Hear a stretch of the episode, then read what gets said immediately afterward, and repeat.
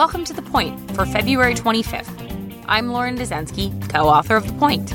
I'm here to cut through the political spin to bring you the news you need to know.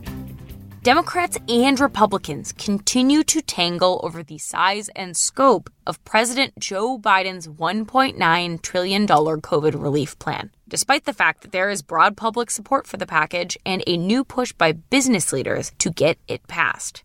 This is all a sign of the difficulties facing the new president, who had hoped to be a bridge beyond Washington's partisan gridlock and desperately wanted bipartisan support for the measure. But with the bill headed to the House floor for a vote as early as Friday, Republicans face significant political risk by forming a united front of opposition to the legislation, especially considering 7 in 10 Americans supported the bill, according to a Quinnipiac University poll released earlier this month. The thorniest issue within this bill is the proposed increase of the federal minimum wage to $15 an hour by 2025. Republicans argue this would cripple small businesses. This minimum wage proposal is also dividing Democratic senators, with both Joe Manchin and Kyrsten Sinema expressing concerns about what effect the proposal would be. Democrats have narrow margins in both chambers, relying on Vice President Kamala Harris to break ties in the evenly divided Senate, meaning they cannot afford to lose any Democratic support for the relief package, so Manchin and Sinema's support really counts here. Thus, it is an extremely small needle to thread. As a reminder, there is much more to this relief package than the $15 minimum wage. It would also include stimulus checks, more aid for the unemployed, hungry, and those facing eviction, additional support for small businesses, states, and local governments, and increased funding for vaccinations and testing. It is $1.9 trillion, after all. There's a lot there.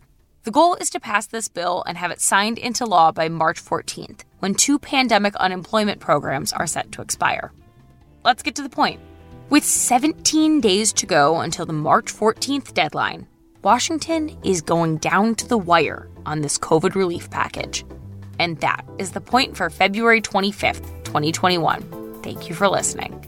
For more updates throughout the week, subscribe to the Point newsletter at cnn.com slash the point.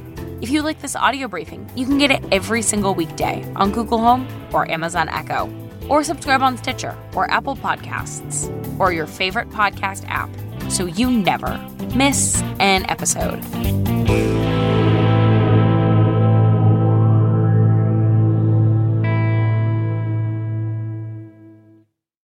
When you work, you work next level. And when you play, you play next level. And when it's time to sleep, Sleep Number smart beds are designed to embrace your uniqueness, providing you with high-quality sleep every night. Sleep next level. JD Power ranks Sleep Number number 1 in customer satisfaction with mattresses purchased in-store. And now, the Queen Sleep Number C4 smart bed is only $1,599. Save $300 for a limited time, only at Sleep Number stores or sleepnumber.com. Prices higher in Alaska and Hawaii.